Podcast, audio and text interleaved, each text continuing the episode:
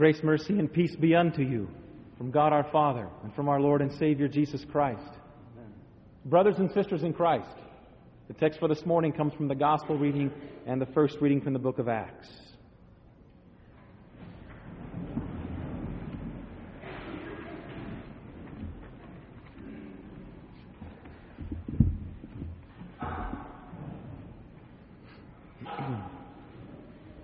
This morning is a fantastic celebration because this morning we get to witness and participate in bringing new members into the communion of this altar, confessing the same truths and faith. That's exciting. And that is a part of every confirmation, whether it's youth or adults. To see that Christian, whether young or old, make the public confession to you, his or her fellow members of the communion of saints, the one holy Christian church, to say that, yes, amen, I agree with what you are saying. That's exciting. But Pastor and I both would be remiss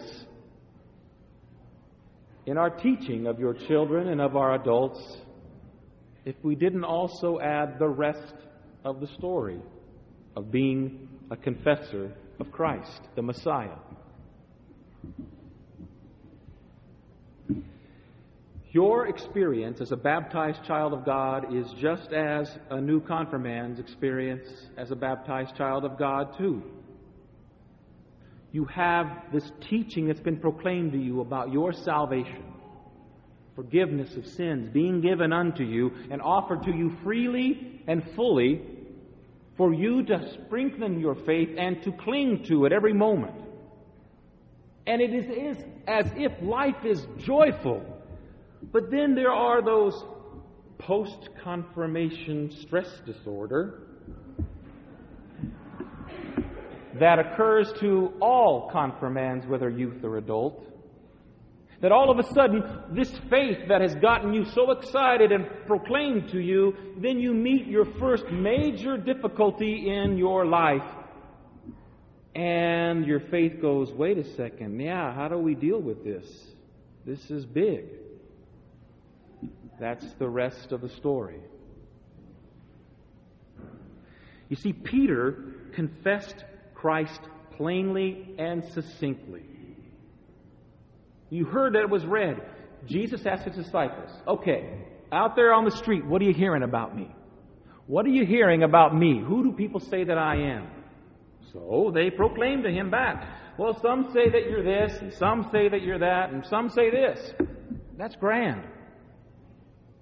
It is as if Jesus was saying, who cares what everybody else says? I want to know what you, my chosen apostles and believers, what do you say about me? Who am I? Peter, in his bold and brazen confession, says, you're the Messiah. Now that's where English and this Greek word kind of pull us away from the Hebrewness of the term anointed one or the Messiah. We translate from the Greek, Christos. The Greek translates from the Hebrew, anointed one, or Messiah. So we tend to think of Christ as almost Jesus' last name, unfortunately, and it's not. It's a title, a very important title, as to who he is. He's the Messiah, the one about whom it was been written throughout the entire Old Testament, beginning with Genesis 3:15, when our Lord proclaimed to Adam and Eve, the offspring of the woman shall crush the head of Satan.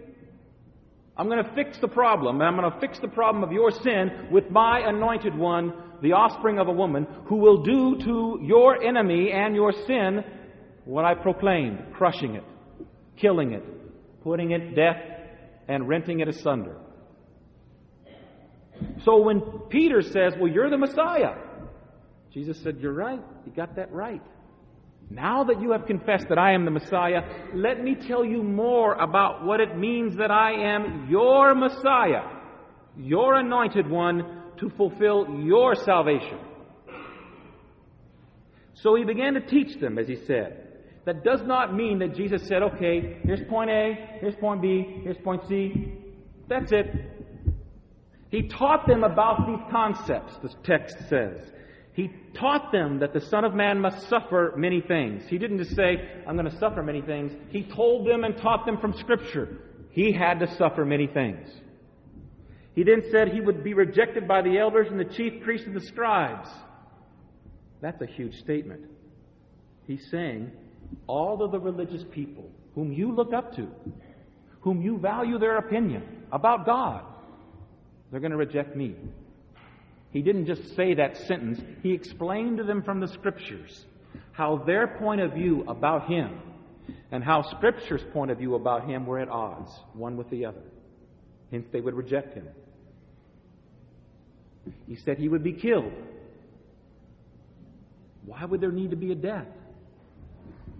Probably taking them from Genesis 3:15 and throughout other Old Testament passages, did He remind them that there had to be a sacrifice for the sins of the people and your sins as well.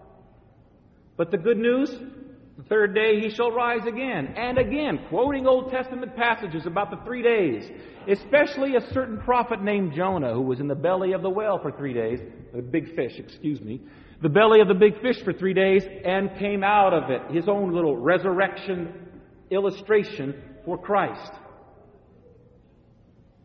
So He taught them these things. Check out Isaiah chapter 53 in your free time at home.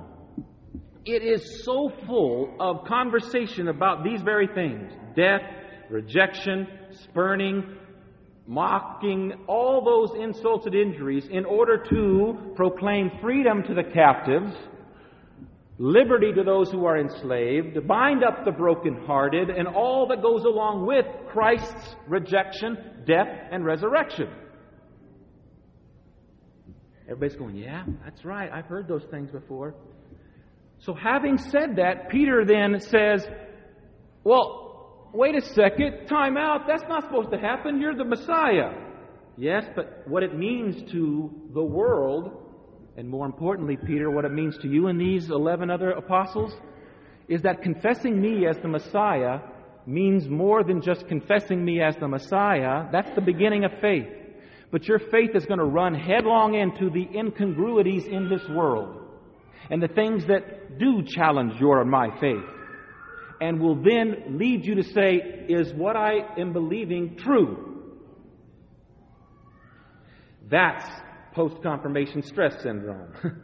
That is that time when you begin to realize, is really what I'm thinking and believing to be true? I've had several adult confirmands come to me after confirmation and say, Pastor, when I was going through the class and learning all these great things about God and everything, it seems as if my life was going so smoothly. It's like all of a sudden I was firing on all 8 cylinders and things were going so wonderfully. But then after I was confirmed and after I've been in the church for a while, it seemed like everything went to pot. Struggle in my marriage, struggle at work, difficulties with my family, even having difficulties with some of the people within the church. What's going on, God? Or, Pastor, you're right. That's the rest of the story. To confess Jesus as your Lord and Savior, as your Messiah, is saving faith. If that's all it was, what was the purpose of Jesus building upon that confession of Peter and explaining it more fully? His purpose was to prepare Peter and the other 11 for all that their faith would come into contact that would say, you don't believe correctly. This isn't right. How are you going to deal with this? You say you are a Christian. No different than you and me. This is a fulfillment of that little saying that you've heard, a little knowledge is dangerous. It is to describe something such as this. There's a great deal of interest in spiritual matters in this world. Absolutely, without a doubt, there is. What is it? Those spiritual matters are pertaining unto is a totally different subject matter. So it feels spiritual, it looks spiritual, it sounds spiritual, and even it is the basic confession of the faith. Is that all that there is? Is that all that is necessary? Well, yes, But that is not what your faith is designed to be in that status of simple confession of faith. Or God would have said, okay, great, you believer, I'm taking you home today. That means all these confirmants are dying today. And all the kids in May are going to die right after that. Or why don't we go back to their baptism? If God was only getting them to believe, and then that's it, that's their whole purpose in this world, then God would take everybody home who believed the moment they believed. Why put them through the drudgery of this world? But the reason He puts you in this world and in your families and in the workplaces that He has appointed you to be is for your faith to rub off and intermingle with those who do not believe or who are unsure about their faith.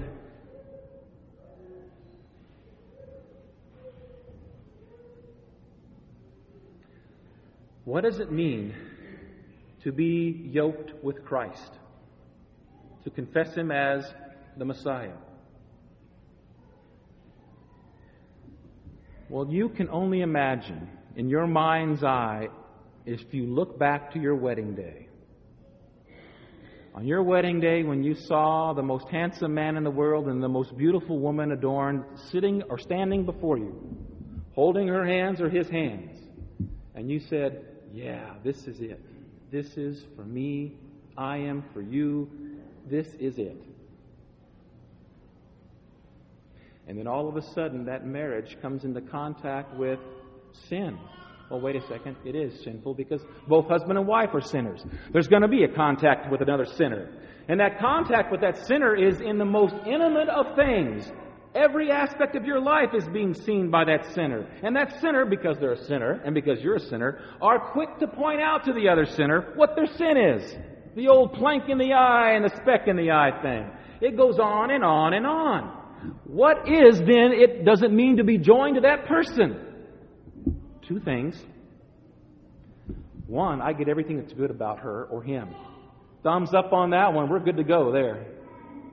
The other side of the story is that I also get everything that drives me insane about that person. When you're married to someone, you get everything. The good and the bad. The blessing and the bane. The things that you cherish and the things that drive you away. That's what it means to be yoked to someone. And of all the relationships in this world that Jesus used to describe His relationship with you, it's described not in a personal relationship with Jesus. It's described as a marriage. The marriage is Him, the groom, us, the bride.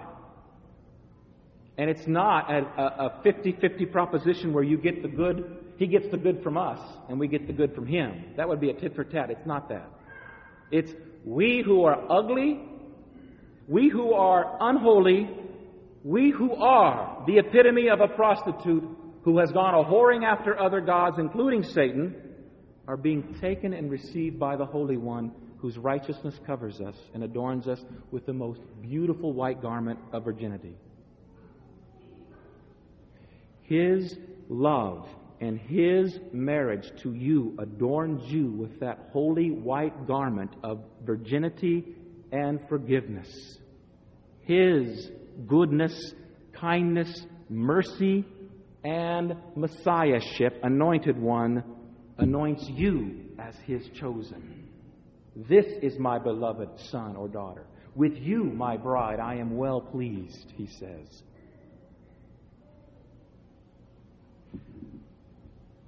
But being joined to Him means just as He suffered, just as He was rejected,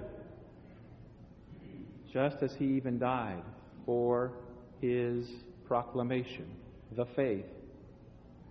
So you being joined to Him as His bride bear the same thing, just like you bear the things of being married to your spouse.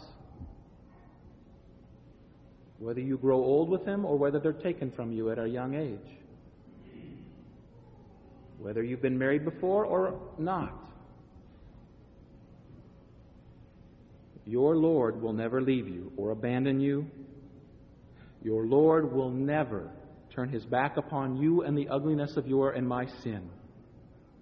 Though we may reject Him, though we may get tired of him, though we may not want to be yoked with him because of what our life has to be thrust into being one of his children, he will never abandon you, change the rules halfway down the pike, or do anything to you or with you that is not out of his great redeeming love, because you bear his name. Now remember, he is called the Messiah, the Anointed One. You who bear his name, Christ, are one of the Anointed One's ones. It's about as good as it's going to get in a literal translation. Christian means one of the Anointed One's ones. You're one of the Anointed One's ones. You're one of those who have been anointed by the Anointed One.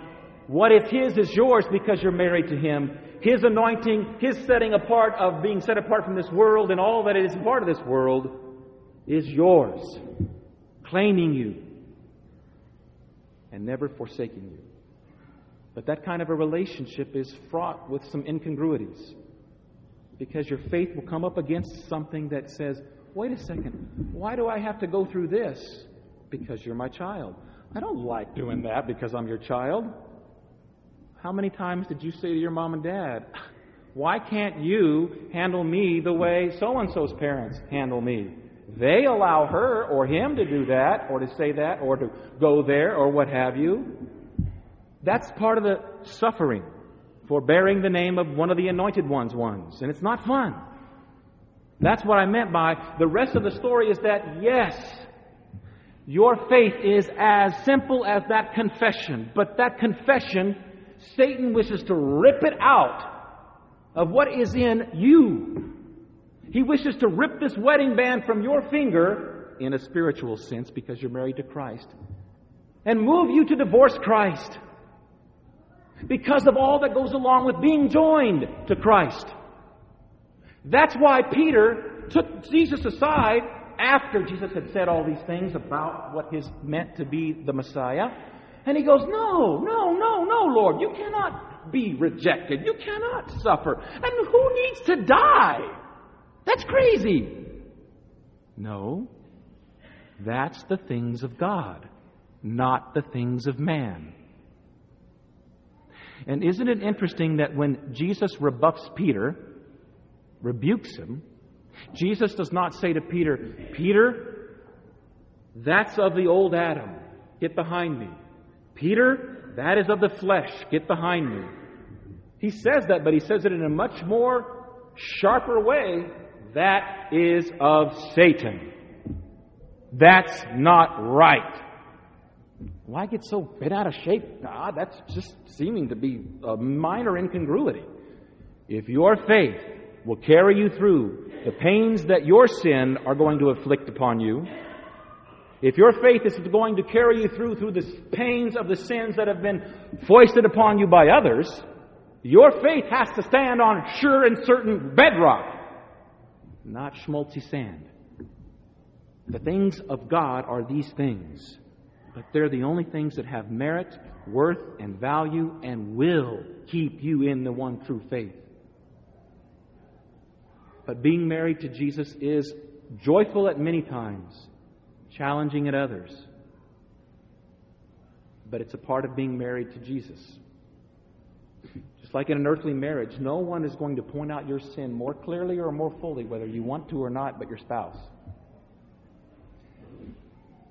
Jesus, who is married to you, points out your and my sin, which is uncomfortable. And I don't like it.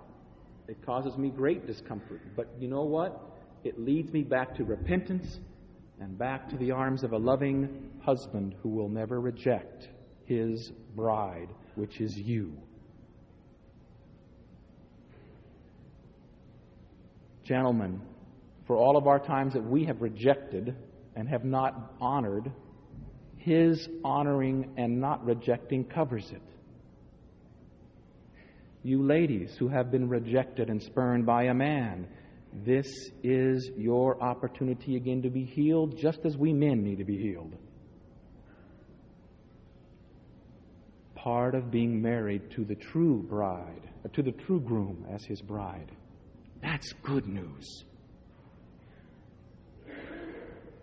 Finally, it was Peter himself who wrote in one of his two epistles.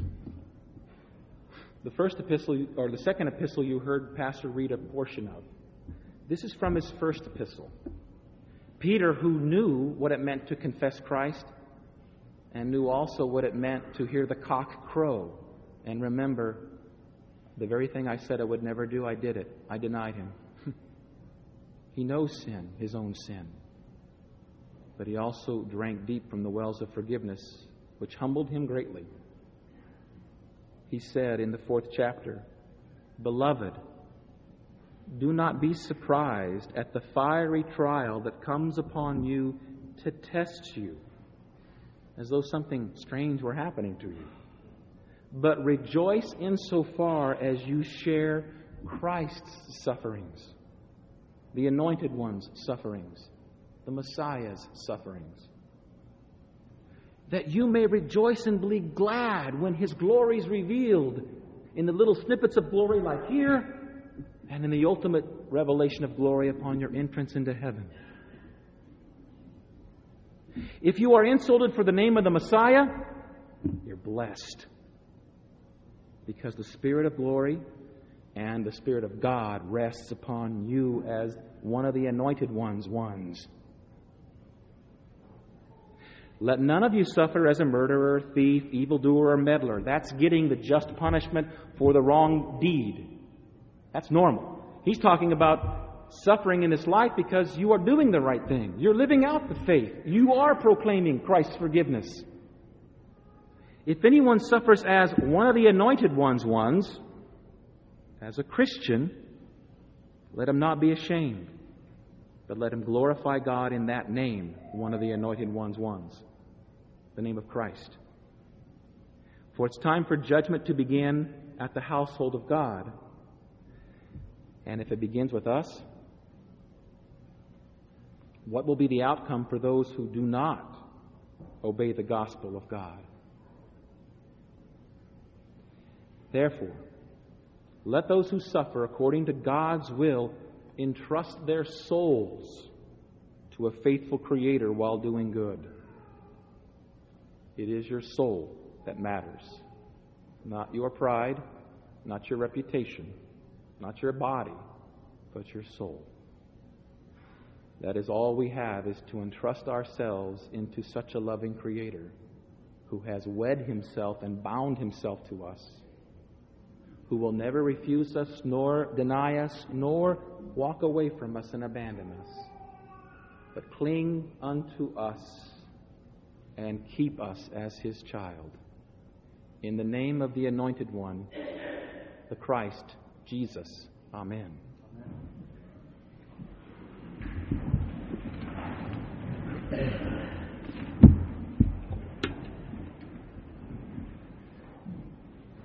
The peace of God, which passes all understanding, keep your hearts and your minds on Christ Jesus unto life everlasting. Amen.